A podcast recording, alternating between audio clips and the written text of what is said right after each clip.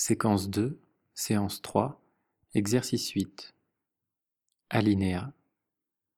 Jeanne lève son parapluie au-dessus de sa tête. Point. Elle choit ce temps plus que tout. Deux points.